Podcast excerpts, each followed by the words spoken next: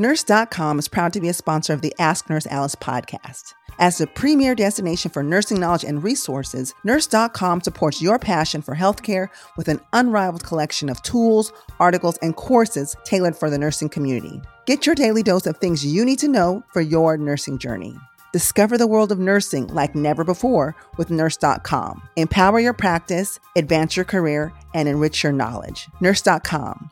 It's your nurse life all in one place.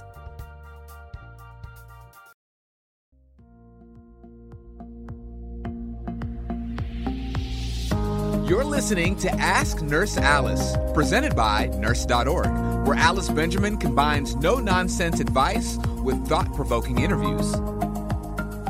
Honored to welcome a special guest today. He is a world renowned public health authority on the White House's Coronavirus Task Force, and he's the director of the National Institute of Allergy and Infectious Diseases. Please welcome Dr. Anthony Fauci. Hello, nice to be with you.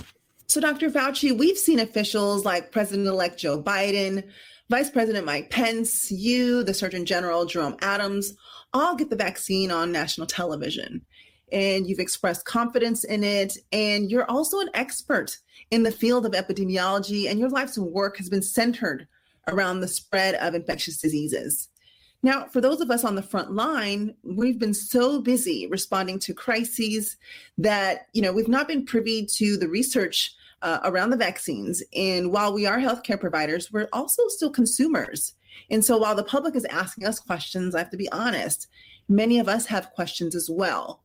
Considering 85% of the nurse workforce are women, uh, many of childbearing ages, and we know that pregnant women were excluded from the studies. And health disparities do exist and mistrust exists in communities of colors. So, how do we as nurses reconcile our own fears and concerns with that of the science being presented to us and then turn around and present as a united force to encourage the general public to take the vaccine? The issue with pregnant women and children is that given the vulnerability of children and the vulnerability of pregnant women, that what one does classically with all vaccine trials, uh, not just confined to COVID 19 vaccines, is you do the vaccine trial in large numbers. In this case, with COVID, it's tens of thousands of people who are adults of various ages. And then once you show safety and efficacy in the in the trials, what you do is then after a couple of months a month or two, and in this case, it'll probably be January and early February. You do a phase one and a phase 2A study to show safety and immunogenicity in children and in pregnant women. So then you could bridge those data to allow then pregnant women and children to get vaccinated together with the rest of the population. So there's a little bit of a delay, but ultimately you do show in a trial that the vaccine is safe and effective for women as well, uh, pregnant women, excuse me, as well as in children. As helpful as the COVID 19 vaccine is projected to be with prevention, uh, we know that that is just one piece of the puzzle people still need to wear their masks, do hand washing, you know, limit group activities, and all of those other things. Uh, but we're also curious, you know, as nurses at the front line, um, what other vaccines or treatments are on the horizon to help us combat COVID 19?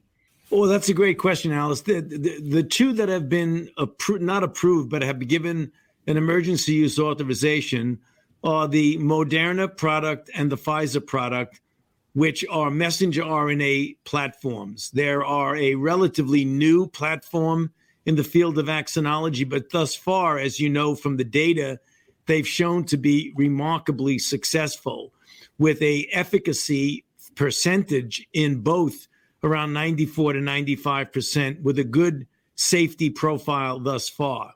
Very close behind them are a number of other candidates that are being supported in one way or another by the US federal government by Operation Warp Speed. For example, a product by Johnson and Johnson or Janssen, which is a subsidiary of Johnson and Johnson, have a product which is an adenovirus vector.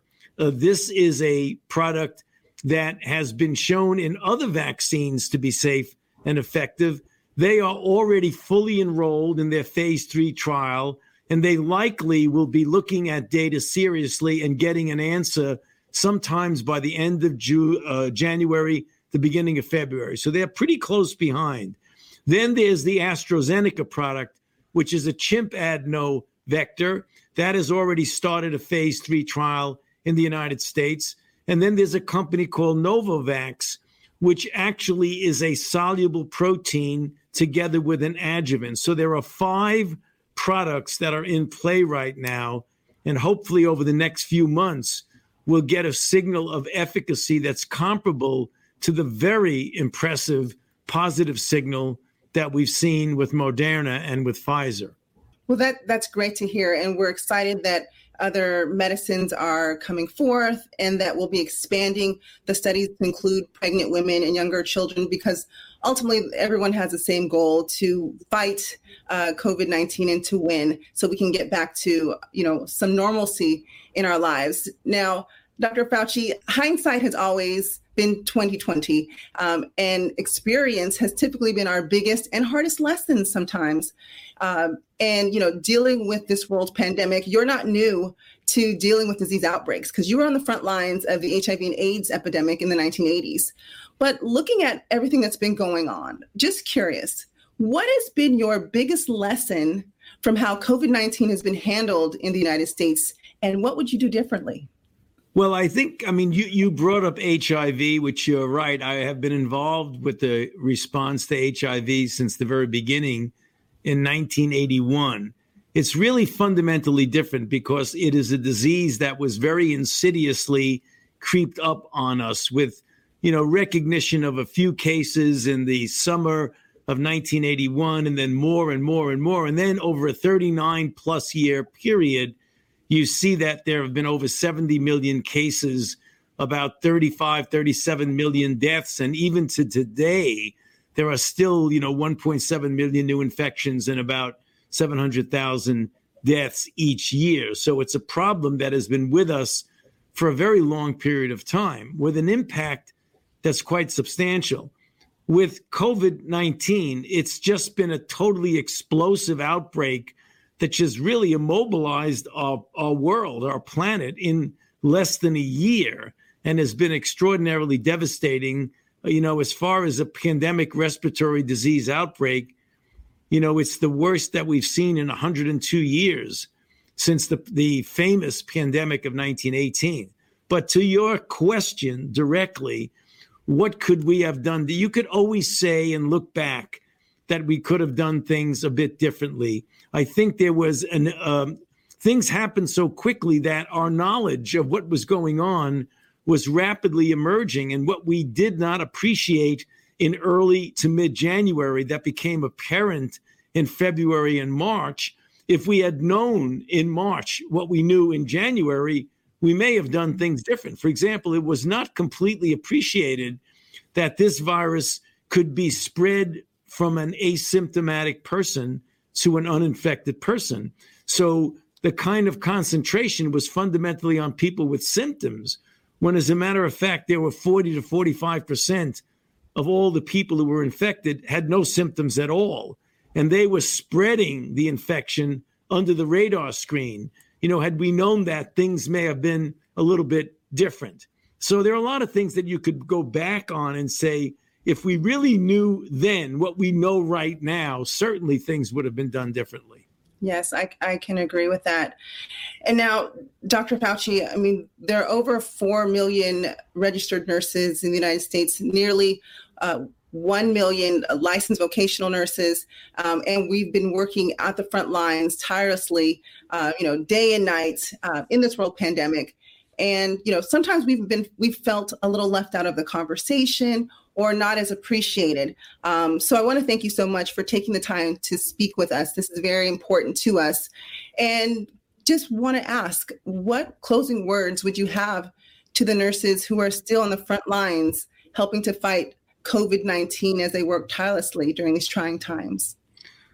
Well, I will say now what I say every single time we talk about the nursing profession uh, and COVID is that you are all the heroes of this outbreak. I don't think that there's anyone that can have any uh, appreciation of what goes on in the trenches without realizing that the extraordinary effort, courage, uh, devotion, commitment of the nursing profession, uh, as well as other healthcare providers, is absolutely essential to our response. And everybody in the world needs to recognize the importance of what nurses do.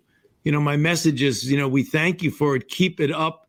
This will end. I believe that vaccines, when they come more widely implemented, are going to put an end to this outbreak as we know it so that we hopefully will get back to a situation where you can take care of patients under much less pressure than you're forced to do right now. Dr. Fauci, um, I just have one more fun question for you. Um, enrollment to nursing schools and medical schools have been up, and it's been attributed to what people are calling the Fauci effect. Uh, what do you say to something like that? Well, I think it's more than the Fauci effect. I think it has a lot to do with what you all are doing. They're seeing nurses and doctors. I'm a visible physician. So they say it's the Fauci effect, but I think it's looking at all of the extraordinary things that people in the healthcare profession are doing right now, risking their lives and their health and their safety and that of their families to take care of individuals. It's very inspirational. And for that reason, I believe more people want to go to nursing school and more people want to go to medical school. I can agree with that. And I welcome the help. I've been doing it for 23 years, and I can say that there's not enough people um, out there helping to take care of people. And this is a job that is 24 7, 365 days out of the year. Um, sometimes it feels more than that. Um, but Dr. Fauci, on behalf of myself, nurse.org, and my um, over uh, four, five million nurses and colleagues, thank you. Uh, you know, you have been what the general public um, has claimed to be you know, one of the most trusted and comforting voices during this world pandemic. And for that, I thank you. I thank you for your tremendous work, uh, your kind and uh, calm nature, um, and your stick to itiveness, if that's a word, to the science and the evidence. Um, so, again, thank you for taking the time to chat with us and agreeing to answer questions from our nurse.org audience. Thank you so thank much. You. Thank you, Alice. Thank you for having me. It's been a real pleasure being with you. Thank you. Thanks for listening to Ask Nurse Alice. Visit nurse.org for nursing career, education, and community resources.